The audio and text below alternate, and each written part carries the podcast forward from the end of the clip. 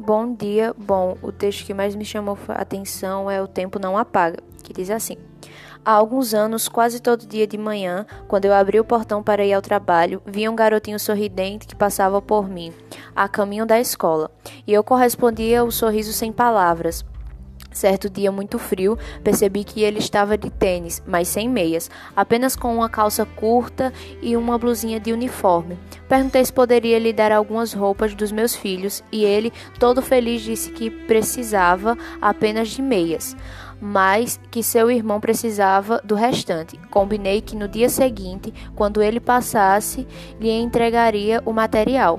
Juntei todas as meias que pude de todos os tamanhos e cores, e dito e feito, com muito obrigado, senhora. Ele se foi. De vez em quando via, o via, mas com o passar do tempo não o vi mais.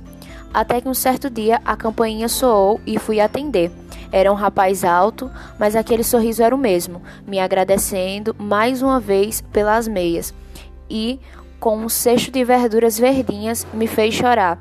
Ele me contou que as meias duraram muitos anos e em momento algum esqueceu o meu gesto. Às vezes, uma atitude tão simples faz toda a diferença na vida de alguém.